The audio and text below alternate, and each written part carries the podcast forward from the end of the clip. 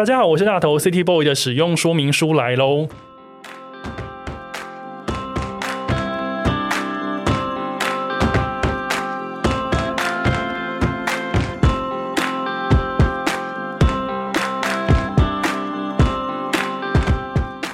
嗨，我是大头，欢迎收听 City Boy 的使用说明书。这是一个从 City Boy 角度出发的生活风格节目。每一集我都会邀请一组来宾，和我从各种主题里面找到增进生活情调的方法。所以不管你是 City Boy 或是 City Girl， 都欢迎你一起加入。今天这集的主题呢，叫做"出发吧，用音乐站上没有国界的舞台"。那不晓得喜欢听音乐的你有没有察觉到，现在其实是一个没有国界的时代呢？在各种男团女团里面，其实拥有各种不同国籍的成员，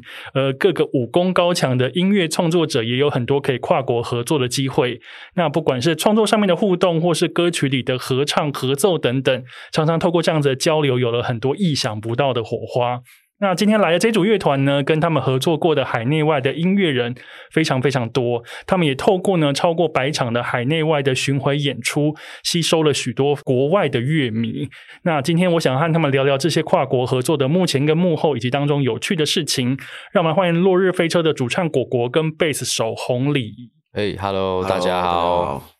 今天邀请到飞车的成员2位来到我的节目，我非常的开心，因为他们就是常驻在我音乐播放清单的一组人，然后今天就是真人现身。嗨嗨嗨，有符合你的期待吗？有啊，其实我跟果果应该是说，我其实有看过飞车的演出，就是刚刚在录音前面有跟他们说，其实在2018年的时候，我担任随团乐评，有跟着这一群台湾非常厉害的音乐人落日飞车，然后卢广仲跟灭火器一起去日本宣扬国威。是，对。然后那一次你们在涉谷的 Live House 里面演出，其实台下吸引到差不多1000人的乐迷，听说那个时候其实一票难求，很多人进不去。我忘记那时候的票是要用买的，还是索取，有点忘记。但是索取，我记得台下其实是非常热烈。然后我记得因为其实我们台湾人在海外听到台湾歌手的演出的时候，那个感觉跟我们在台湾自己听台湾歌手演出有点不太一样。我那个时候在台下，身为一个随团乐评，在台下其实都心里都想着说，嘿嘿，就让你们看看台湾歌手有多厉害的那种心情。这样，所以那一次其实有实际见证到飞车的演出，这样子。那当然从那一次之后，我也一直都还蛮 follow 飞车的作品，然后一路到现在。所以这一次一听到就是飞车有这个计划，叫做夕阳无限好听计划，然后想要跟 City Boy 的使用说明书有一个合作来上节目的时候，我真的非常开心，有一种美梦成真的感觉。感谢你的邀请。对，然后其实这一次我们就从夕阳无限好听计划这个计划开始聊起好了。我之前在一个那个访问里面有看到果果有说，就是飞车其实是一个没有乐风的忠诚度，想玩什么就玩什么的乐团。现在还是这样子吗？现在还是，对，虽然这样讲是玩笑话，但其实应该就是希望自己在音乐上的表现就是不用太被风格定义这样。对，因为飞车第一张专辑的时期，就是巴萨诺瓦这一张，其实那时候玩的比较多是 garage， 就是车库摇滚这样。那金居 Kiko 之后才会变成刚好搭上一个所谓的 City Pop 的浪潮这样。对，但我们心中其实没有说就是我们要变一个 City Pop 乐团什么。其实我们在2020年发的那张专辑 Soft Stone 的时候，就已经跟 City Pop 没有太大的关系了这样。对，只是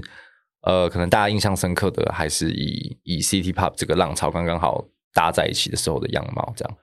那我想要问，那这一次的那个夕阳无限好听计划，其实是一个，我可以说它是一个磅礴的计划吗？可以。对，它是接下来会用5张7寸的黑胶收纳这些你们跟各国歌手所合作的作品，包含了日本啦、泰国啦、美国等等，对，这些的作品。那这一个计划是怎么来的？其实一开始是就飞车从大概16年开始有比较密集的海外巡回，所以其实这一张合集里面所有的音乐人大部分都是我们在海外的时候有碰过，然后有一些是有一起做过音乐，然后有一些朋友慢慢的就跟西洋音乐就是飞车的厂牌有比较深的连结。对，那他们也不是说就变成旗下的艺人，只是从朋友的角度就是有更深入的合作这样。那跟西洋合作比较密切的有宋博伟，然后雷顿狗，然后还有芝加哥的 Paul Cherry， 然后还有包含飞车自己这样。那这个计划也想说在乐团的职涯规划上面，就是比较不是，应该是说通常我们是如果以往的乐团可能2-3年会发一张专辑嘛，然后那张专辑可能就会再去巡回个1年半2年。对，那飞车的状况就是因为我们2020年才发过专辑，然后去年有做了很多合作的曲目跟剧或者是新媒体相关的。那这今年我们就想说这有点像是一个小小的 EP 啦，因为飞车就做了3首歌嘛，那只是想说希望把这个3首歌的 EP 做一个更广大的连结，就是不大家不用只 focus 在飞车的作品上这样，然后所以就才会有产生了这个夕阳无限好听的企划这样。那其实这一次夕阳无限好听计划里面，刚刚有提到就是说你刚刚已经有提到比方说像雷顿狗，比方说宋博伟等等的歌手以外，其实你们这一次还有跟不管是泰国歌手或是跟日本歌手做合作。那这样子的卡司在发想的时候是整个团员一起想的吗？比方说宏林你也会加入一起讨论这样子？其实还好，就是主要还是想就是从朋友里面找。结果是一个就是有好朋友先挑朋友圈里面的人，就是因为这是一个有趣的事情啊，所以当然还是从认识的人开始，当然那个内容还是要我们喜欢的啦。所以等于说想到这个计划的时候，先把你们的好友清单先有点像是先列出来，然后去掉可能之前已经合作过的，然后这一次再找一些没有合作过的朋友一起加入，是这样子吗？其实有些人有合作过啊，像 Michael Saylor 就有合作过，在2020年的专辑。所以变成说这一次还是又把它加进来，但是再加一些新的人。对，可以这样讲。了解。那其实因为其实飞车看飞车过往的作品里面，其实你们也常常不管是在你们的作品或是在别人的作品里面，你们合作的机会还蛮多的。我觉得你那个合作的机会，你想说这是飞车又跟谁合作，或者谁又来找飞车合作等等，所以你们其实对这一种合作的那个心态其实是超级开放的。主要还是就想办法在这个竞争激烈的环境里活下来，就是有人提出邀约，然后音乐又不错的话，就是我们都呈现蛮开放的心态。对，那有被你们拒绝过的邀约吗？被我们拒绝过的就是比方说一个 offer 来，然后想想就我们觉得好像不是很适合，会有这种时候。有，除非说就是我们开始巡回了，那如果时间点真的是卡得太紧的话，就是我们也会担心说就是合作的品质会不好啊等等，所以除非说档期真的有撞到，但我们通常是没有因为觉得音乐不喜欢而拒绝的啦。我们不会拒绝，如果说真的很不喜欢，我们可能就不会回那封信，就是已读不回。 对，但是因为信也不会，他们也不会知道我们有没有读。对 OK， 对，其实信里面信箱很多啦，就是来自世界各地的邀约都蛮多的，只是如果没有一面之缘或者是没有认识的朋友互相介绍的话，就是也会无从下手这样。了解。因为其实历来在看你们各式各样的合作，我觉得你们都能撞击出我觉得不一样的火花，但是在那不一样的火花里面，你们还是有很相符的曲风去做搭配。那还有一种就是翻唱，就是你们的翻唱也很特别，因为我之前听到飞车翻唱小薇的时候，我想说怎么会挑这首？因为小薇的原曲跟飞车的曲风我觉得好像有一点点没有那么的搭，但是你们有搭出一些有趣的状态跟呈现。你们怎么去挑那些翻唱作品？比方说我要挑这首来翻唱。这个就是中文的部分比较是因为我们都一直出英文歌嘛，然后对，你们都一直出英文歌。对啊，主要的都是英文歌，那有时候就是为了偶尔还是想要唱一点中文，那就是从一些我们小时候觉得特别有感觉的一些歌，就真的是小时候可能是国中之类的，或者是国小那个时候比较有名大家有印象的歌。对啊，然后曲风的话，我自己觉得应该就是跟我们在制作那首歌的时候，我们大家的状态大概是什么，大概就会是那个时候的风格。哦，所谓的状态，那比方说像小薇这样子的歌会是在什么样子的状态刚好让你们碰上，觉得这是一个很好的 timing 可以来选这首歌来诠释？那个时候很像没有不会用特别的 timing， 就是我们那时候讨论想说哦，就是他其实通常会翻唱，如果大家有这个邀约的话，可能会给我们一个清单啦，对，他那个可能跟清版权啊什么的有那个版权上的关系这样， 对，然后我们只是觉得就小薇就是因为其实小薇他的这首旋律线跟他的音乐风格，其实那时候大家已经很耳熟能详了，就是所以我会觉得我们要翻唱的话，就是要去做一些突破，就做一些反差这样。对，那个时候我们可能就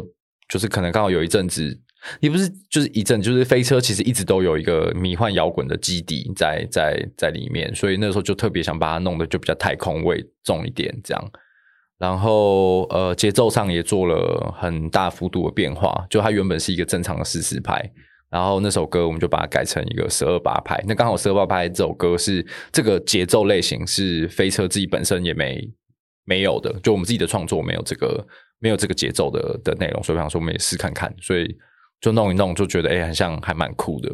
我觉得这些歌被你们弄了之后，我觉得有一种酷感跟潮感是让我们非常想象不到的一个呈现，那更不用说你们前阵子因为滚石40而做那首爱错，担任整个企划里面40首歌的第一首歌。是，我记得那时候爱错出来的时候，我整个童文成就是爱翻，因为本来爱错这首歌就是大家去 KTV 的时候会去点的歌，也算是我们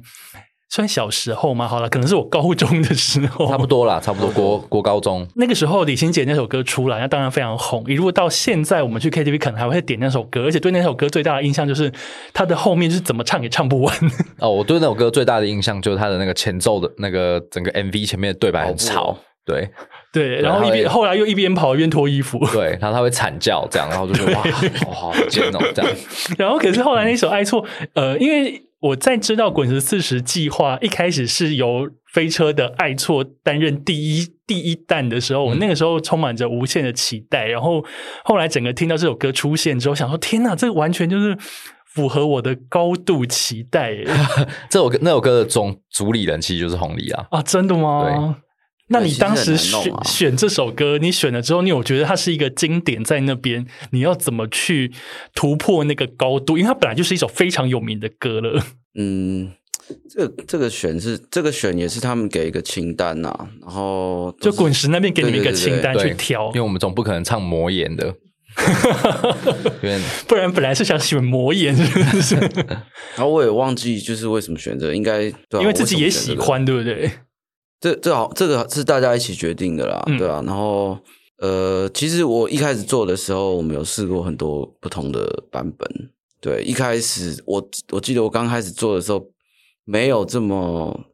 舞曲，其实会比较像一点，对，比较像飞车原本大家的印象的那个，就是稍微再软一点点，对，再去有一点点那种感觉，不会像现在副歌其实是整首歌最高的地方，原本做的是副歌它反而会下来一点，然后会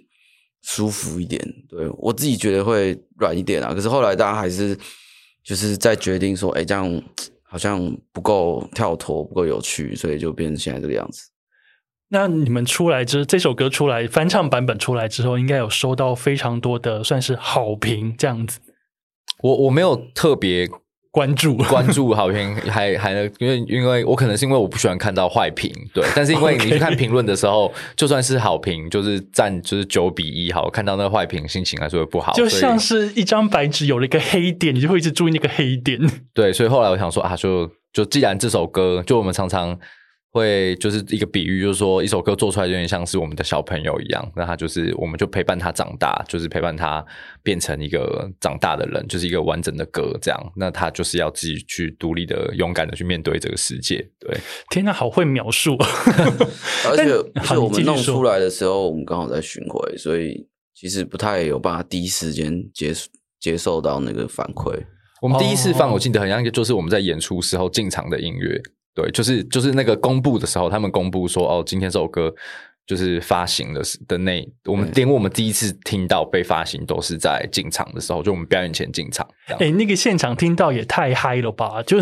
觉得哇塞，我第一时间听到一个单曲正式被公开，对，然后放在就是我们进场前的音乐，这样一开始就是那个场子就已经热起来了。有吗？有热起来吗？其实我应该有吧，因为这首歌我觉得是厉害的歌，然后再被你们这样子巧手改造成另外一个新的样貌，让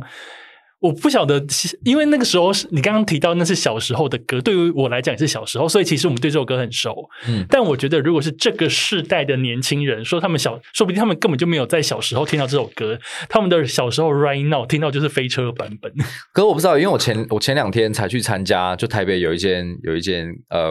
夜店叫做 Final， 然后刚好他礼拜六的时候办了一个金曲之夜，对，然后那天去就是所有的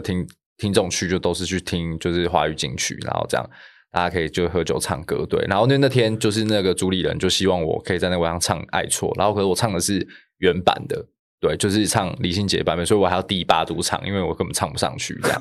然后可是我看大家反应还是超级嗨，所以我觉得会叫华语金曲90年代2000年 的金曲应该是就算是现在的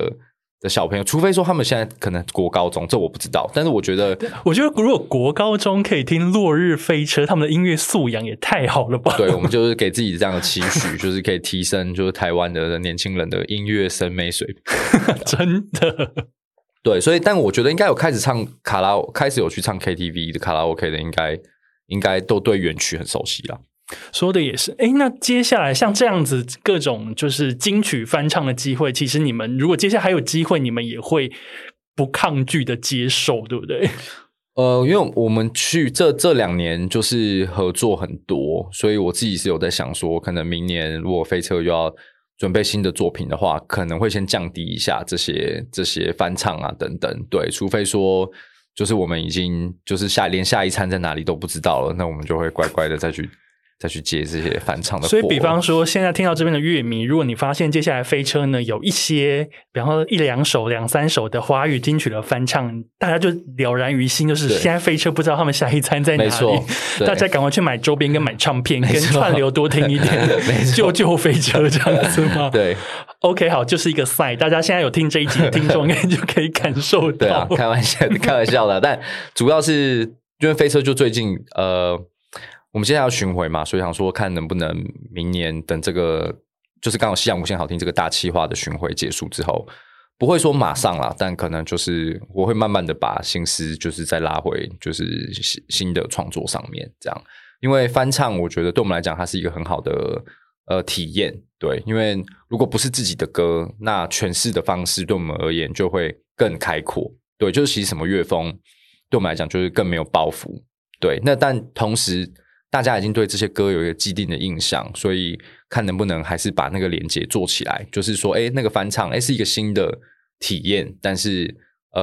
大家还是对这首歌原本有的情感上的连结还是可以很丰沛这样。了解，等于说针对我们自己之前已经以往喜欢过的歌，在飞车的调制之下，我们拥有一个新的版本，或许也可以成为我们接下来聊到这首歌的时候都会记得说还有一个版本是飞车唱的，然后那个版本我很喜欢。对，也不是说覆盖过去原曲的版本，而是说在原曲的以外我们还有一个新的选择，而且更与时俱进的选择。对，然后还是要让大家知道就飞车是台湾乐团这样，所以说得好所以唱点经典华语还是对就是这个有点帮助。然后刚刚说到飞车是台湾乐团，所以其实在这次夕阳无限好听计划里面，你们也是以台湾的角度去跟世界各地的歌手合作。比方说你们在这一次的第一弹，你们找来的那个泰国歌手叫做 Poom Vip Lips， 对，好难念他的名字， Poom Vip Lips，对，因为我其实非常喜欢他。我记得疫情前最后一次出国，我去 Summer Sonic 现场，我就在现场听他的演出，然后我整个就是爱到。对，所以我的歌单里面其实有他们跟有他跟有你们。然后我发现这一次的第一弹作品是你们跟他合作的时候，对，我整个眼睛为之一亮。谢谢，也是一种拭目以待，对不对？对，然后就觉得哇塞，这个两组我最爱的要把它结合起来。那你们这一次，你们之前有跟他合作过吗？没有合作过，但因为我们常巡回的时候可能就在有音乐节会碰到啊什么的，然后就是因为他也是一个热爱跑音乐节的人，对，然后所以我们常会一起喝酒啊 party 这样，对，然后就一直想说我们一定要一起就是做一点什么这样，然后我觉得这次是一个很好的机会。但是因为中间因为这疫情就是中断了2-3年的交流，所以你们这一次等于说你们应该有碰到面吗？也没有，只有用那个 Zoom meeting，然后你们就完成了这首歌。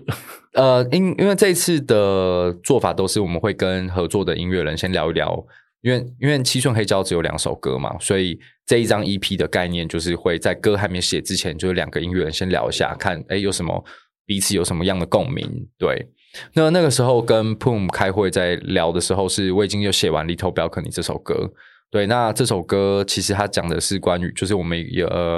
一位朋友就是自我离选择自我登出这个世界这样。对，那这首歌讲的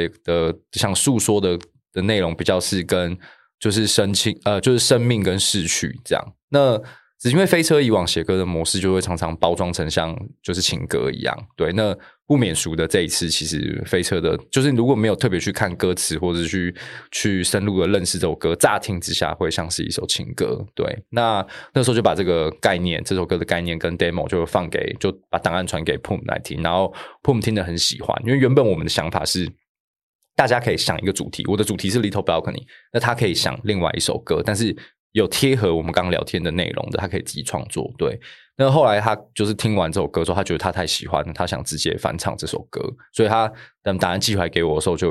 是已经就是我听了都觉得哇，这点也太赞了这样。所以如果是以你们第一弹是一首歌做2组人的翻唱，那你们会有一种所谓的竞演的感觉吗？就是竞争的竞，表演的演，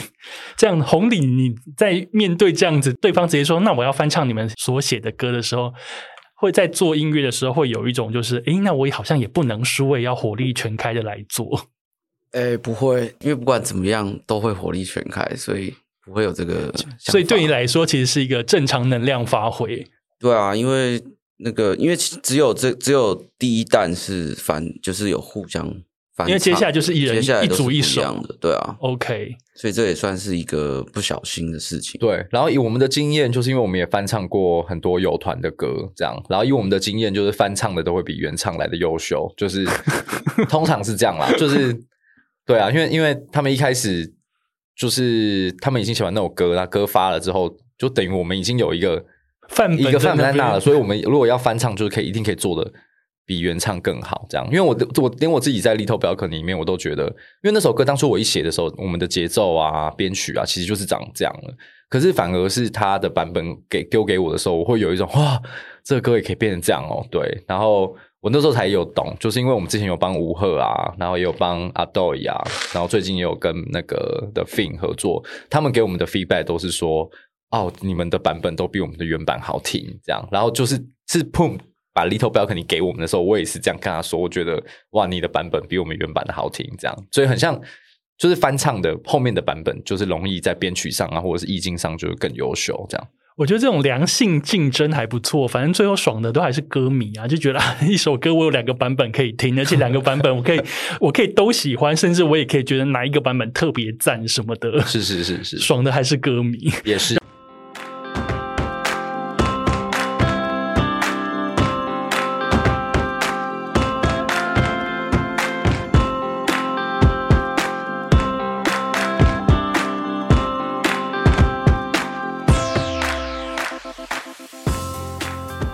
然后另外这一次我也想要再特别问就是跟日本相关的部分，因为我有看到一个文策院的调查，那个调查非常有趣，说台湾人在日本社群网络讨论声量的排名，第一名是飞车业。哦，谢谢文策院做了一个偏颇的报道。你觉得是偏颇吗？第一名是落日飞车，然后第二名是广众，第3名是灭火器，然后第4名是闪灵，第5名是拍谢少年。然后其实在排行榜里面还有刚刚在 Fujirock 表演完的大象体操，然后还有 9m88 跟宇宙人等人。嗯，然后我看到这个排行榜的时候想说哇飞车现在日本这么红，你们有觉得你们在日本有知名度声量上涨这件事情吗？你们有这个感觉吗？我们最后一次去的时候是疫情炸开的前一个月1月的时候去，2020年的1月的时候去，是去做专场 One Man 的演出。对，去做专场这样。 OK， 然后那个时候就是其实是大概600人的场地，然后那个时候是可以顺利的卖完这样。但说有没有很觉得说声势上就是碰到很大的注目，就是没有说很特别的感觉。对，然后因为1月飞车演完之后回来，然后我2月又去，我去写歌这样，然后刚好去见一些朋友，像什么就是这次有合作的那个 Never Young Beach， 就是那时候就找他，然后就跟他玩这样，然后他就说哦，我们可以去逛一下，就是那个什么鸟屋书店。对，是他呀。对，然后那时候是真的进到鸟屋的时候才吓一跳，因为就鸟屋就是大门口一进去就是满的飞车的整在正中间。哇，然后就是飞车所有的黑胶啊什么都列在那这样。然后我觉得可能一个状况是飞车的音乐在日本跟韩国可能很多人都会听过飞车的音乐，可是跟人连接不起来啊，就是因为你们的封面也不见得是由你们的，对，所以听到歌要跟人连起来，我觉得好像有点太困难了。对对对，就比较不会这样。然后就是那天就是跟那个 Yuma， 就是 Never Young Beach 的那个主唱安部勇磨，对对，我们就是去，是高桥医生的弟弟嘛，对，然后因为我们去逛涩谷还是什么？哎，是涩谷还是哪？我想一下，不是涩谷，是。啊，我一下想不起来 ，anyway， 反正就是一个就是 Hido 的区域这样，然后我们去就是他是被拍照跟就是要拍照跟握手到爆炸，你说他是被包围的，对对对对，然后就大家就是会就是我基本上就是帮他拿包包什么的，你就是被他助理这样，你就是安部勇磨的朋友，对对 对， 对，但等我进到，因为我们那天要去他的录音室这样，哎，我还是元素不是新宿，不是代官山。也不是一个有很多小衣服店的一个下北泽啊，下北泽没错，简直就是比手画脚大赛，我猜到了，对对对，下北泽。然后，但是在录音室里面的时候，我一进到那个录音室，就是因为那时候有很多乐团的人都在，然后就进去之后，大家就会知道哦，就是飞车的果果这样。所以你应该是说你在日本的那个音乐圈你小有知名度，但是在路上你就是安部勇磨的朋友。对对对对，在路上看起来我们就是因为我们的穿着就会看起来在纬度会再低一点的感觉，对，然后他们就会觉得就是美感，就是我就穿一个 Nike 这样，但他们的可能都会 Nike 下面有一个联名，就是有一个OK， 他们就是更潮一点，对，然后看起来就是在摩曼顿买的这样，所以他们就会觉得哦好，可能就只是路人这样，对，但可能我们飞车就是在有玩音乐的这个圈子的话，就是会被认出来，但走在路上是不至于。对，那因为这个排行榜说你们被认知度其实是第一名，那除了这些，你们跟日本音乐圈的人合作，其实算是一个最重要的一个点，因为你们还有跟那个 Yogi Newwebs 合作歌曲。 对， 对，那你们还要在日本做一些什么特别的事情吗？比方说你们特别经营啊，还是说跟日本的比方说歌迷圈有什么比较特别的互动，有这种吗？还是其实就没有，完全就是靠音乐来收服他们？其实最早是因为我们跟大浪漫的四维，他在飞车发金曲的时候就一直很鼓励我们去日本办巡回，所以我们也是16年就开始跑了，然后一开始跑的时候也蛮疯狂的，我们可能日本一年会去个2次到3次，然后东京，除了东京之外，像神户啊，然后神户还有什么名古屋大阪，就等于说东西大城都跑，东京到那大阪这中间全部连起来，一次去个7、8站这样。对，哇，7、8站也不少，欸。我们还甚至有坐过船到那个什么小豆岛，就是濑户内海这样。所以就是我们有一阵子算很积极的去，然后再来就是因为我们的 Junji Kiko 跟 Casanova 这两张就 City Pop 的元素比较多嘛，所以他们就会在乐迷听众里面，他们会觉得哦，我们就是有吸取到正确跟就是架杠的气比这样，所以他们很多人以为我们是日本团。啊？什么？真的假的？像那个 Weekend， 就是那个 Waken， 对，是他以前在他自己的歌单里面就都有放飞车的歌，但他那个歌单是说什么，就是那种什么 Tokyo Vibe 之类的，就是他自己就把你们纳入 Tokyo 里面。对对 对， 对，他很多人，有时候我们去泰国表演，他们也很多人以为我们是日本团，我们去欧洲也很多人以为我们是日本团。对，因为其实他们真的是分不出来亚洲人的差别。对，没错。对，有时候一来就跟我们讲日文，然后我们完全听不懂。对，哎，那我想要问一个，因为其实历来啊，因为我其实听 J-Pop 比较多，那之前的工作可能跟 J-Pop 也有相关。那历来我会觉得说，我们的刻板印象会觉得说，哎，日本人对于海外的合作，或是各种邀约，或者是各种媒体的采访等等，其实他们非常的小心翼翼跟很谨慎，然后甚至有时候会觉得好像有一点点保守。那以你们，比方说你们跑日本这么多次，然后后来也结识到一些日本的音乐人，然后跟他们有一些合作，你们现在有觉得还是有这种保守跟谨慎的感觉吗？还是说其实现在就你们来说，你们其实跟比较新世代合作，好像大家都非常的心胸开阔？宏理有觉得差异吗？就是跟年轻的乐团，就是我觉得晚上出去的时候就大家都是一样的，对吧？酒喝下去就都会很好笑，有没有什么保守的问题？我觉得可能更夸张啊！你一说他们玩也很疯的，对对对对，因为飞车的做法就是我们去海外交朋友这种事情，就是一定是不可以就输人不输阵这样。对，就我们的音乐可能不是最屌的，但就是在派对上喝酒上要玩最疯，绝对是可以把你们全部撂倒这样。哇塞！对，然后因为日本的状况，就因为其实我们都不会日文嘛，所以我们去那边我们就不会看起来特别拘谨，因为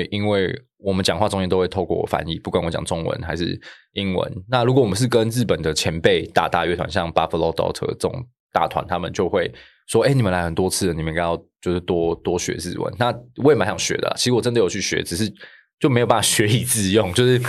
没有这么常讲，所以就其实就都忘了差不多。所以到后面就是变得都还是用很本能的方式去跟大家 hang out。那可是年轻的日本团，他们其实也不会有这种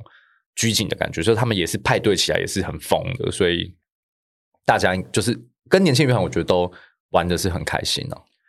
这个是私底下的部分，那实际上比方说大家玩的很嗨，然后突然说那我们来一个很 official 很正式的合作的时候，他们也会是比方说哎，好吧，那就来做吧，对，亚历马秀这种感觉。对，可能是到事情等就是工作会有像创作者对创作者的部分这一块都很直觉，但是如果要对到合约的话，就是日本他们那边确实是在合约的细节上会给你8页，对，会很要求，然后对东改改西改改，但就可以理解啦，因为他们需要，因为他们其实日本的至少我的观察是，他们的内需市场还是一个很大的市场，所以他们基本上他们面对音乐创作或音乐产业这件事，还是希望是他们内部就要可以有一个内需，他们的音乐绝对是先给日本人听，然后再给外面的人听的感觉。对，但创作者比较不会有这个问题，但是经营端他们的想法跟思维啊、法律的规范啊、授权啊等等，就是确实是以很保护日本自己的环境为主。你刚刚讲的那个内需其实我非常有感觉，因为比方说他们现在拍日剧什么的，或是发日文歌什么的，还是都会以我们自己日本国内市场先让他们看为主，对于海外可能比较次一级之后，我们先满足内需了，我们再给海外。跟现在韩国比较说，我现在发一首歌我就是让全世界听，对，我现在推一部剧我就是要上串流让全世界都爱，对的那种感觉，我觉得有一点点不太一样。所以有时候我们现在喜欢日本的人都会觉得说啊，日本这样好像有点慢了一步，或是慢了2步，因为曾经我们可能都是一个超级爱日本的，但是我们现在也是有时候会感觉到说，哦，现在 K-pop 的势力好像也很强哦，而且甚至更大鸣大放这样子一点。所以你刚刚讲到那个内需我觉得非常有感。那回到就是像我现在好听计划，其实你们这次跟很多国的歌手合作，那像刚刚日本是一个，那其实你们在跟各个歌手合作的时候，你们会有所谓的那种磨合期吗？因为加上你们现在在疫情期间，你们又可能只能线上讨论，或是歌丢来丢去这样子，还是会有磨合期吗？因为没有这一次的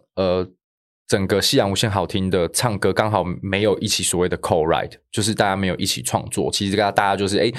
讨论好这个小小的 EP 的主题，然后就各自创作，okay。 对，然后所以就比较不会有这个磨合的问题。对，那所以那个时候当初去发想这个企划的时候，也有把这个事情一起想进去，因为就是如果都要 feature 或者是大家互相写歌的话，就会确实会有那个没有办法见面，然后有时候音乐档案传来传去，虽然说是可行，可是很不直觉。对，然后我还是希望让这个作品本身它的完整度如果够高的话，不急于这个时刻一定要共同创作。哦，就是说在其实在疫情里面你们会有针对疫情的各种折中的做法，嗯，希望那个作品还是可以完成到一个最好的状态，对不对？那我想要问啊，像飞车这样子，因为其实应该对不只是对飞车，其实对全世界所有人而言，这疫情的这2年多来其实是一个非常我觉得艰困的时刻，嗯，对于飞车的影响大吗？红利就演出变很少了，然后但是应该是几乎不能演。我们很多都直播啦，很多都是什么线上的、啊、线上的录播啊、直播啊，然后但我觉得也其实也不错啦，因为在疫情之前，我们一年大概都跑100场，一年100场，这样连续跑了几年？100场大概有个3年吧，所以3年就是300场，差不多。然后其实跑到我自己记得，我们大概到19年最后的时候，我觉得大家的。就是团队的气氛已经累了，已经不是这么的愉悦了，对啊，那刚好可以大家停下来想一下，就这些年到底你得到什么，然后接下来要做什么事。所以等于说在疫情这一段时间的休息对于你们团来讲是非常重要的，也是刚好有这样的时机，对不对？没错，所以这是一个在疫情期间比较正向的对啊，收获。嗯，因为就像宏理说，就刚好那几年算是很高速的运转。其实我们那时候也自己有在讨论说，如果要不是疫情，可能飞车也可能散团了，或者是会直接进入到一个很看不到尽头的休团期。这样，那疫情也是强迫我们休息。再来就是我们的年纪，我们在开始跑的时候大概20岁的末期，对，然后疫情开始的时候大家都迈入30岁，所以刚好有些团员就是成家立业啊什么的，刚好他们也会有多一些时间陪家人。然后飞车这边虽然说没有大量的巡回，但是还是有一些工作机会，所以我们就例如说唱了爱错啊，然后就是我们爱错还有什么小薇啊，这些都是忘情水啊，就是这些都是，还有我是一只鱼，对对，就是这些都是让我们就是陪伴我们度过疫情这2年的一些我觉得很有趣的制作案这样，对。但是这个过程就是会让大家更 focus 在自己的生活上跟音乐上，就是因为我觉得去巡回也是一种音乐，但它是很像运动员的那种状态，它其实你没有机会让你的脑袋停下来想事情，因为你的身体必须一直就是一直动这样，所以我觉得是一个很好的休息机会啦。而且在2020在疫情期间，其实飞车有出他们的新专辑叫做《柔性风暴》，那个时候你们就得了金曲奖，对，去年2020，因为2020是发，对，2020年发的，对，然后2021年得，但得的是那一张，没错，对，没错。有没有觉得得到金曲奖这件事情也是有点梦幻？其实我们真的19年的时候就有得过MV， 对，那个时候我们刚好也不在，是我们在那时候在葡萄牙，没记错的话，然后去代替我们领奖就是家人嘛，对。那这一次我们自己，我还记得那一次就是你们找了爸爸，对，四位爸爸那一次上台，不是上台，要从走星光大道的时候，大家想说发生什么事情，但是都在就觉得非常印象深刻。对，但就是说因为这东西会扣在就是我们的大家会比较不知道我们的人，所以我还看到有些留言想说哇，就是这4位爸爸都还在玩团，想说真的很有真的很感动，这是爱音乐，这是爱音乐，对对啊。那后来去年我们得金曲奖，就是因为我们就自己上去拿嘛。那主要我觉得可能就爸妈会觉得，哎，我们真的在做一件被这个社会认可的事，这样。而且其实金曲奖代表的是更 pop 一点，如果跟金鹰奖相比的话，对，金曲奖的大众认知度可能更高。虽然说金鹰奖现在也很多人知道，但是金曲奖大家觉得有个指标性，对。所以你们在这样一路刚好刚好休息，然后呢发了作品拿了金曲奖，然后现在呢世界又开始重新启动了，嗯，你们接下来有期待什么样子的计划吗？除了这个夕阳无限好听，你们会继续跑完整个巡演对不对？对，就是9月出发，然后回来之后是11月了，这样就欧洲1个月，然后美洲1个月。这是你们接下来最大的事情。其实还有一个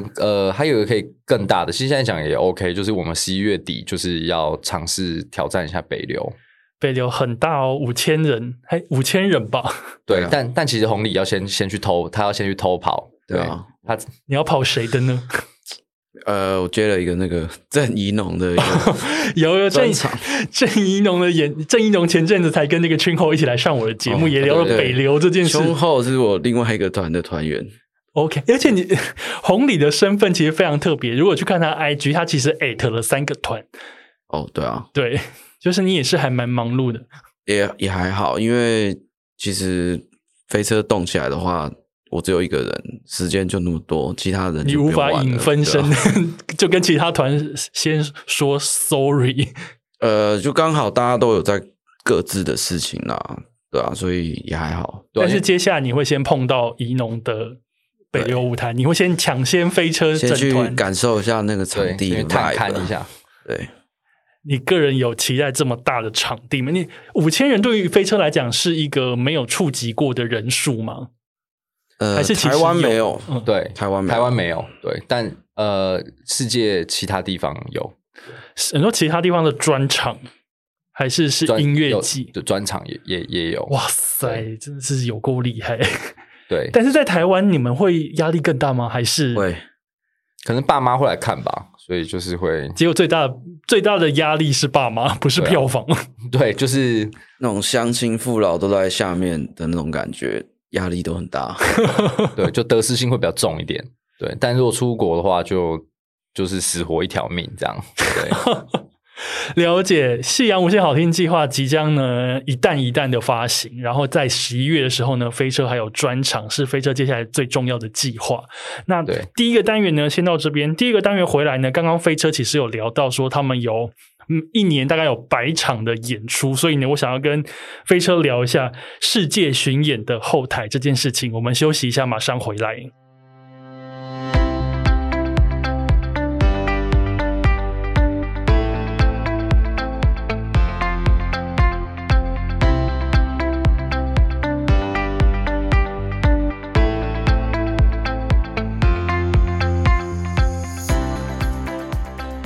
欢迎回来 City Boy 的使用说明书。今天呢，我们找来了落日飞车跟大家聊出发吧，用音乐站上没有国界的舞台。那今天来到节目的呢是主唱果果。Hello， 大家好，我是果果。还有贝斯手红里。Hello， 大家好。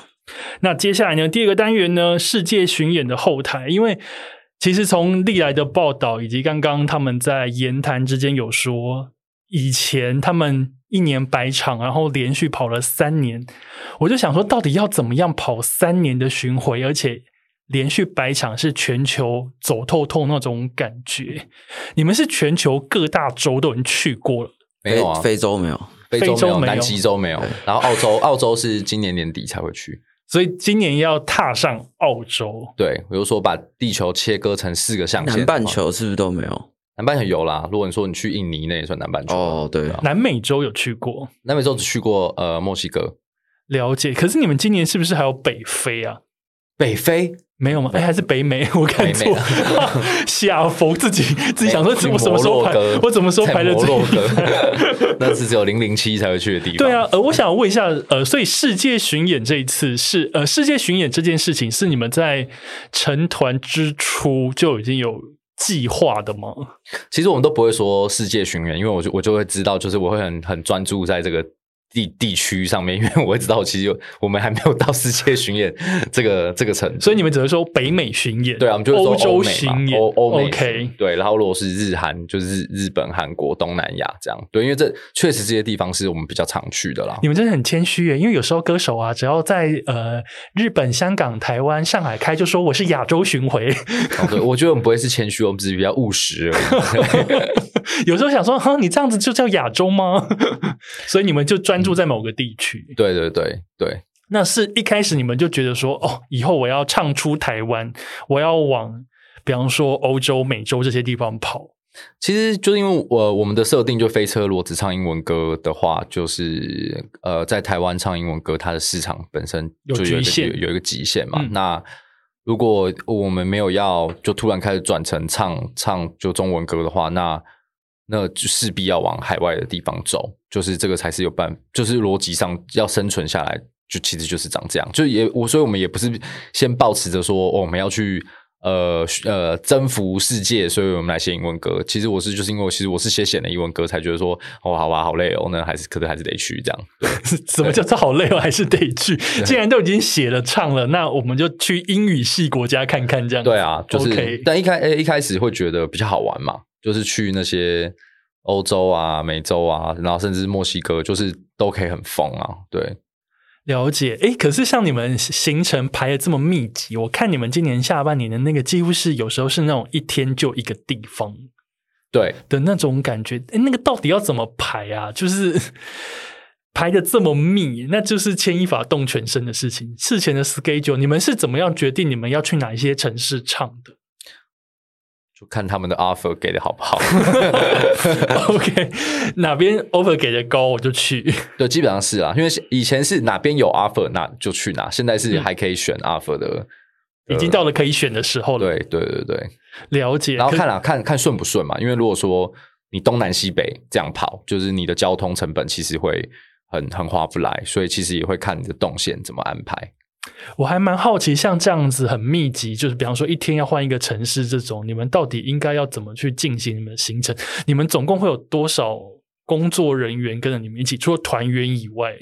我们这一次去的话，应该是大概13位、14位，就还包含了一些其他，比方说像经济票务这些音控师啊、技师啊，然后我们这次去可能拍纪录片，所以还会有导演啊什么的 ，tour manager、巡回经理啊这些。了解，哎，那你们到一个城市之后，你们因为很密集嘛，你们到达一个城市之后，你们自己团有一些什么样子的 SOP 吗？比方说弘立，你会有自己觉得说，哦，我来到这个地方，那我可能有哪些地方我要去，还是说其实我也没有时间去哪里，我就是直接回饭店休息，然后时间到了进会场去彩排等等。你有自己在每个城市的习惯吗？因为毕竟在异国。哦，我通常都会在那个交通的时候就先 Google 一下，先看一下下一站这个地方有哪些东西是酷的，然后再看一下住的地方，我有办法走路到得了我才会去，通常要坐车我就不会去了。 OK， 走路到得了的酷地方大概会是什么样子的东西会吸引你？不知道耶，我都就至少你看一下那个 Wikipedia 嘛，它都会你查，比如说查一个城市，然后它会有些照片，你就看那个照片，你一眼就会知道哦这有没有酷了就是有没有 feel， 有没有，对有没有对中你的胃口这样子，所以你就会到那个地方，大家自由时间，你就会抛下你的团员们说，诶，那我要去哪边看看？我还是会跟大家说，诶，我要去哪里，有没有要去这样，或者是找一些吃的啦。对啊，有时候去国外集体行动还是比较安全的。对，懂。对，那果果你的抵达一个城市之后的 SOP 是什么？我比较务实的是，我一定会先看哪里有洗那个 coin laundry， 就是可以投币式洗衣。对，因为在饭店洗衣服很贵嘛。哦，是。对，所以我们一定都会，因为我通常去巡回的话，我的衣服就大概带5到7套，就大概就是一周。然后说就抓一周，我一定要洗一次，就是一场就是一套这样子。对啊，所以就是一周一定要洗一次衣服。那就每到一站的时候，就基本上就是要找到那里哪里有那个投币式洗衣机。我好喜欢这个务实的答案哦。对，然后这真的是，因为当然不是每一站都会需要，但是你大概日子近了你就知道，或者是你会知道接下来你一定没时间洗，所以有些衣服省着穿啊，你要提前先洗。对，然后我记得就是其实很长啊，我们以前在巴塞隆纳什么，然后西班牙，就是因为语言也不同，所以你跟人家讲 coin laundry 你也找不到，对，所以就是要到处去问，就是要去探险这样。我觉得真的是有点酷，因为比方说我想象一个很帅很潮的乐团，你的巡演可能会去找说，哎，我要去找当地有名的 bar 什么的，或是像弘立刚刚讲，我要去找很酷的地方，结果从主唱口中听到要找的是投币式的洗衣店。然后他要先把衣服丢下去洗，然后再出完。哦，因为中间会经过很久的时间，你要洗又要烘什么的。没有，其实说实话，我还印象超深刻，很多时候都是我们要走了，然后大家前一天晚上还在派对，然后就那种早上起个10点，因为我们车车子如果是一点发车的话，大家就是要在这一站就把衣服洗完，不然就没衣服了。所以就一群人就是可能就是看起来还很宿醉，然后就是拿衣服要去洗衣店里面洗，然后就会看谁比较晚来啊，最晚来那个就会很衰，因为大家就会说：“哎，我先回去睡啊，你帮我看一下啊。”好啰嗦，对，就一人顾全团的衣服，对啊，对好有趣哦。所以你刚刚讲发车，所以你们是有一台落日飞车的专车，带着你们有点像公路旅行那样子的感觉吗？看区域啊，对，有的时候两台，有的时候一台这样。对，但是现在就是会有巡回经理嘛，那巡回经理通常就会是司机这样，所以他就会负责载我们，对，然后把器材啊什么的都全部 loading 在那台车里面。所以即便像你们这样子一天要巡演一个城市或是非常密集的状态之下，你们其实到每一个场地之后，你们还是都会进行彩排这件事情，看一下场地啊等等。音控是绝对需要去试音，对，但因为后来我们已经他的档案就是我们要彩排的档案他都录起来了，所以他其实用放了就可以了，但我们自己都还是会上去，大概到很后期就巡回到我们都很习惯了，舞台状况都很习惯了，可能上去彩排一首歌就可以唱了，就可以演了，哦，对。那我还蛮好奇，就是说像你们这么密集的演出状况之下，要如何保持热情？因为比方说像我们一直不断在做同一件事情，做久了会觉得哦好腻哦。如果像你们呢，你们这样子每到一个地方是一个新的城市，那台下的歌迷可能之前不知道飞车，或者之前没有看过你们的演出，每一个人都当第一次来的时候，可是你们可能同一首歌已经演过上百次了，要如何维持那个演出的热情？我觉得每天都在不同的城市、不同的场地，你看到的人都不一样，就是我觉得比较不会有没有热情这件事。虽然你都在做一样的事，可是因为每天晚上感觉都还是会不一样哦，所以还是有感觉上面的落差。对，就是其实我比较怕的是同一个点，然后连续唱三唱，对，这种就可能会有一点这个热情的问题。对，哦，了解，因为台下人不一样，城市也不一样，所以对你来讲从中还是可以找到所谓的新鲜感。对对啊，去然后我也是这样子。对，然后如果是以欧美的话，观众的反应都会给的很满。对，就是比方说多满，就例如说就是会跟着唱你的 solo 啊，就是你说唱歌也就算了，就是他们是会大声很把你的旋律哼出来的这种，什么然后在台下跳成一团啊，炸成一团，然后明明就是慢歌，然后大家也可以就是炸成一团，然后你会觉得现在是在干嘛？对，就是你会觉得，就他们都那么嗨了，我也会跟着嗨起来，所以就所以有时候是你在台上的心情跟那个气氛是其实是台下观众带给你们的。对对，就是因为现场演出它还是有这个有趣的地方，是它是双向的嘛，它比较不像是说我们就是表演，那你们只是来看。其实有很多时候就是观众给的反应也会让我们台上的表演会有一些化学变化，这样。懂。那你们去过那么多地方，有觉得哪个地方的观众特别嗨，还是特别有趣？我自己说的话是芝加哥跟墨西哥。哦，为什么？对，芝加哥我们那时候去的时候是我们表演的场地就在一个芝加哥的音乐学院旁边，所以我们那时候我们去的时候，因为我们玩的音乐就有一点点爵士跟融合乐的内容在里面嘛。那个学校就是专门最厉害的，就是美国中部最厉害的爵士学校就在那里这样。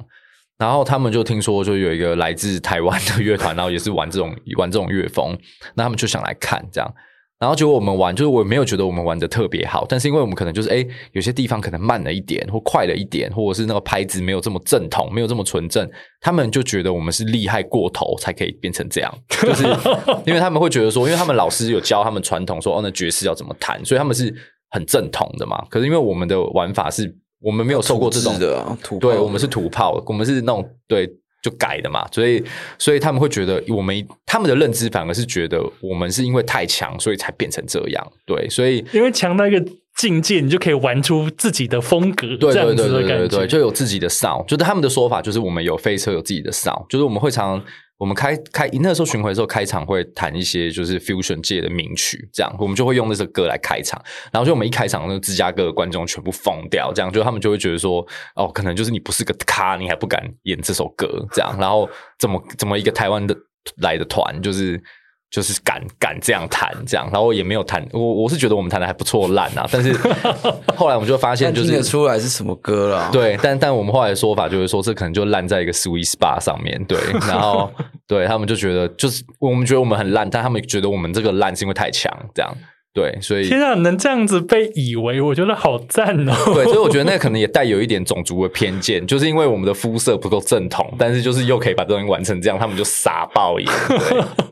所以反而给你们带来不同的台下的反应，这样子。对啊，对啊。天啊，好酷哦！哎，那宏里觉得呢？你走过这么多地方，你有对哪个地方的乐迷特别深刻吗？深刻哦，我记得有一次我们在哪里？都柏林。然后就是那边喝酒都喝很多嘛，然后刚好是谁 U2 去巡回还是不是 U2 是邦乔飞、哦、邦乔飞吗？对哦，好，反正这不重要，反正就是刚刚果果讲说就是他们会唱我们歌的旋律之类，就是那一场特别夸张哦，那场特别夸张，而且那一场特别夸张，我还记得就我那时候在唱的时候，因为场地没有很大，就大概200多人的场地，然后就中间有一个就是白人胖胖，一个白人胖哥，就是他也有跟着唱旋律的那个，然后我们弹这首歌的时候他爆哭，他爆哭然后跟着大声的唱，然后眼泪狂喷这样，对，然后还到处跟他旁边的朋友拥抱这样，就是不知我没有特别问是什么原因，但他就是边哭然后边把我们那首歌看完这样，对，然后他跟旁边的朋友拥抱，可能是我在猜，可能是什么他分手的时候，或者是什么他是疗伤的歌，可能是他的 BGM 这样子，对，然后他终于听到现场了，这样，然后他朋友很开心，就他终于听到了，然后跟他拥抱，他狂哭，然后是一个大叔这样，对。你刚刚讲的这个我觉得好有风景，好有画面哦。对，所以那时候蛮疯，因为那时候我们去的时候，我还记得都柏林那时候我们去的时候蛮惊的，就是因为我们去一早，然后就是整个都柏林的饭店变得非常贵，然后我们也没有好的班机的时间，所以我们一大早就去，然后我们都不知道为什么，然后到了之后就饭店也不让我们 check in， 因为上面的人还没退房这样，然后我们就去旁边吃早餐，然后我就觉得走在街上，然后在早餐店里面全部都在放邦乔飞，然后我们想说哇，到底发生什么事情？太邦乔飞了吧，这是没有道理喜欢这样。然后等我们晚上去彩排的时候 ，promoter 就跟我们说啊，真的不好意思，就是因为就是邦乔飞要来这边唱3天，然后说全部爱尔兰所有的人全部都聚集在都柏林，就是为了要去看就是邦乔飞，所以就变成那几天就是我们都没有住，就住宿很贵很难订，然后也没有车什么的，对，然后后来还是说什么反正的 promoter 还说我为都柏林的品味跟你们道歉这样，对对，然后但是那天晚上后来最后还是卖完，但是来看我们的人都就铁定是因为爱我们爱到爆了所以才来，就是不是因为不然大家都会去看邦乔飞这样，对，这世界上应该还是有一些人可能没有那么对邦乔飞没有那么有 feel 啦然后他们对邦乔飞没有那么有 feel 的时候，他们爱的刚好是落日飞车，对对，就在那一个场地，对，所以你们跟邦乔飞撞日、欸、撞场、欸、对啊，对，真的是也是很威风那聊到我们也常跟五月天撞场了，所以也还好所以你们不怕，因为喜欢落日飞车就是有一群独特品味的人对对对对那聊到这边，因为刚刚其实你们在一开始有提到，宏里有提到，就是因为在之前你们巡演的太多场，导致就是大家身心状况可能没有到很好，那在疫情期间你们刚好进行了休团跟休息，嗯，这样子，然后做点有趣的事情，那现在即将重启这个离开台湾的，比方说北美的巡回、欧洲的巡回，那也是还蛮密集的。那想请问你们现在都准备好了吗？这个心情有重新把它抛掉了吗？宏里还没，你还没是不是？因为其实现在还有其他事情，因为你还要先忙郑宜农。对对，眼下有太多事，我的心态调整答案是我人已经站在就是国外的舞台上的时候我再来调整，这样就我人真的站上去了吉他已经拿起来就真的要唱了，想说哦好那我来调整，这样要这么后面哦，不是说你那个护照那个出境就已经调整了，是你要在异国城市站上舞台30秒之后要唱，对，因为其实就疫情期间还是有很多事情是变数，对，像机场，听说我们知道欧洲的机场，因为他们现在是边境都打开了嘛，但因为机场之前因为疫情，所以人力根本不足啊。其实一直有听到这个事情，对，就是你有人可以服务你，但是可以服务你的人很少。对，然后就是首先第一个状况就是你的行李会不会准时抵达。就是我觉得光是这种事情就是好怕哦，所以我才会说这种事情都会影响我最后会不会站在台上这样，所以现在巡回的状况就是机票都买了，然后住宿也都定了，但是种种原因，然后像包含西班牙现在还是规定我们如果要直飞还是要做 PCR，哦，西班牙还没开。你只要有 PCR 你就可以进去，然后也不用检疫，但你要有 PCR。等于说每个国家的规定不太一样，可是像对于你们这样一次去会去很多国家的话，你们可能都要搞清楚每个国家的规定是什么。没错没错，所以其实就是现在在面对这些，就我们还没去，但在面对这些包含签证啊等等，它很多工作流程都还是有很多困难要克服。对，懂，所以有很多现实面的东西要先顾好，你才能来顾你的心情面。对，所以我是说才说调整心情这件事情会摆得蛮后面。所以我真的站在台上的时候，我就想说，哦，这真的发生了。好了，终于要唱了，终于我来了，我可以唱了。诶，那宏礼，你刚说还没有调整好，是因为你还有别的事。哦，对啊，所以你还有很多，比方说还有一些俗世的杂物要忙，所以现在对于新的国外的巡演，你现在还没有所谓的实感吗？其实也是有一点在逃避这个想法，对吧？因为我知道一定会非常非常的累，非常的硬，所以就真的发生了再来想。但好，因为刚刚你们说有一年有100场，但因为今年现在你们在录音的此刻，其实已经8月了，你们已经过了半年了，所以再怎么样也不可能下半年排100场，所以场次又比较少，这个你又比较放松吗？还是其实没有？其实没有比较少啊，难得有片。我们这一次去就光欧美就38，哇塞，38场，2个月唱38场，然后回来还有北流嘛，然后北流结束之后就会有东南亚的巡回，对。但这样我猜前后加一加，大概。今年再加上年初的演出过的场次，50吧，50我觉得应该没问题。但因为其实我们现在在排，其实明年也在排了，所以我觉得如果真的都开放，然后一切顺利的话，飞机都飞得出去的话，那可能明年要挑战100场，很像又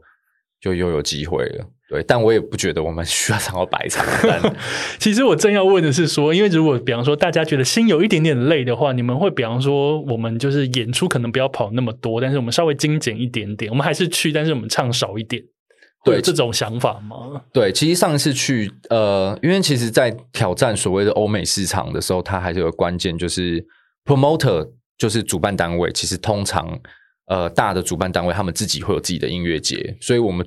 最好的一个所谓的一个破关一个集聚，就是说你已经演到，就是那个 promoter 会直接邀请你去他的音乐节。就像例如说以前有野台，那野台的主办单位可能是The Wall，那可能一定就是有团来The Wall演，然后演到The Wall觉得说，哦，你可以去唱我们野台。哦，我懂你的意思。对，那通常你唱到音乐节的时候，那个音乐节的 show fee 就会是高的，比你正常的专场的演出可能高个好几倍，然后而且还会包你鸡酒，还会包，所以就你只要到那个程度之后，接下来去就舒服程度就会大幅的提升。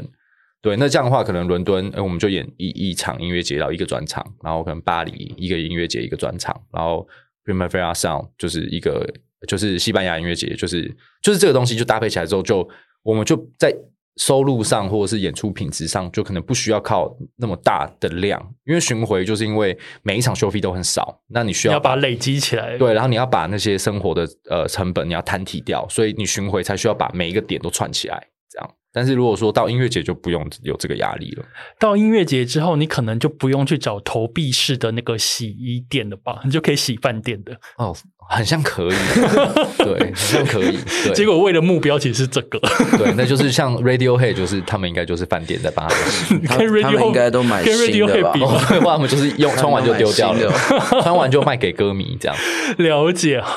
其实我觉得这样讲还蛮有道理的，而且比方说以我们一个小小的歌迷，其实会知道说，其实一个乐团它在背后该怎么去运作。其实之前我有在看果果的那个专访里面，其实有提到，就是说收入对一个乐团其实是非常重要的，因为你有收入之后才能支撑你们继续去完成你们想要做的事情。对啊，所以然后一路这样听下来，我觉得飞车其实是一个非常在意现实面，但是也很看重现实面的一个乐团。啊，其实也想想就觉得哇，好不想再看重这些现实面哦。但因为台湾的状况就是，在唱片工业来讲，就是没有那种所谓的传统的3大唱片，他们现在不太签乐团了嘛。比如说 Sony 啊、华纳，他们其实不太做乐团，乐团大部分还是独立乐团。那独立乐团就是你什么都得自己来，就你同时在经营一间公司，你也在经营一个乐团，所以就是会有很多面向，就是想要去实践一个梦想，那就是梦想在现实面上，就是你还是要有资本，你才有办法跑这个巡回。对，因为像我们就有在说，其实像飞车这一次去跑这些欧美巡回，其实如果我们不是一个有规模的公司，这个巡回就对一般的独立乐团，他们就算只有这些邀约可能还办不起来，因为你前置的成本就超高，去其实要花非常多钱，对大家的机票跟住宿还有移动，而且也不是说去就好，你可能还要吃啊一些杂志之类的， 对，所以这个动辄都是好几个百万这样，然后你看，就是通常欧美的乐团就是你是演完你才会拿到 show fee， 然后如果美国又会有很更严苛的状况，就是他会先扣税，那种国外的税扣外国人的税应该扣很多很重，因为他们是扣 30% 嘛，他们的扣法跟台湾比起来是更暴力的，就是他们的扣法是先扣你的 show fee 要进来你口袋之前他先扣掉，所以你拿到就是7折了，就是7折，所以你要自己去收集一些单据，你隔年才能去办退税，还要隔年，对，就隔年他们的报税季你才可以去办理退税，所以其实这东西对尤其是对独立乐团来讲，其实是我们现在的这个集聚刚好是最痛苦的，就是如果我们是集聚在低一点，我们的场地都唱得很小，我们人也不用那么多，就像我们以前去可能6个人就好了，那场地都不大，所以我们不需要带很多制作人员，制作演唱会的人员，那些费用可能拿现金就可以结掉了，对。但是现在的状况就是我们已经来到唱1000人等级的场馆，那个我们不可能身上拿着现金，就是我们也带不回来，对。那就铁定是要走他们正常的报税啊等等。那就是我们现在就是有点青黄不接。如果我们又更上去，就是那个税就让他扣也没差这样。但是如果赚很多就不在乎，对。但是现在还不到那个状态，对，我们现在就还不在这个状态。然后有很多规则啊，就例如说。我们现在在跟这些所谓的欧美世界的 promoter 或演出商对接，就是其实很多我们是没有潜力可循的，在税法上其实也是，所以我们有很多事情还在要去突破啦，对，懂。今天歌迷听到这边就想到，天哪，后面聊一些好现实的东西哦。但是我觉得最好听的是这个应该是说我们在喜欢一个乐团，单纯从不管是 KKBOX 从 Spotify 去听他们的歌的时候，我们有时候会想说对啊，就很好听，我很喜欢。但是其实老实说，在乐团开始做出这些歌，然后让这些歌上到串流平台，然后来到你耳朵前面，其实要做非常多非常繁琐而且非常现实的事情。是的，那也是因为有这一些东西一关一关的过，对，我们才能一直有好音乐可以听。没错，也是要让现实过得多痛苦，可能在音乐里才会多幸福这样。这句话好适合拿来当标题对，送给你，这句话送给你这个节目，谢谢，送给你的 City Boy 的使用守则谢谢大家谢谢果果，我要把它写成春联贴在我录音室门口好啦，接下来呢，祝你们呢就是欧美巡演一切顺利，那当然11月的北流大家务必支持起来，我们把北流塞满好不好。也可以偷偷跟大家说，那个节目的名字就叫做夕阳流行音乐中心对，这个名字好适合北流夕阳无限好听的那个夕阳流行音乐中心，是那个夕阳，并不是说夕阳工业 OK 对大家请搞清楚，对，但就是大家看怎么想都可以啦，对 OK。 今天非常谢谢果果跟宏礼来到 City Boy 的使用说明书节目，谢谢你们，我们下次见，拜拜 okay, 谢谢，拜拜。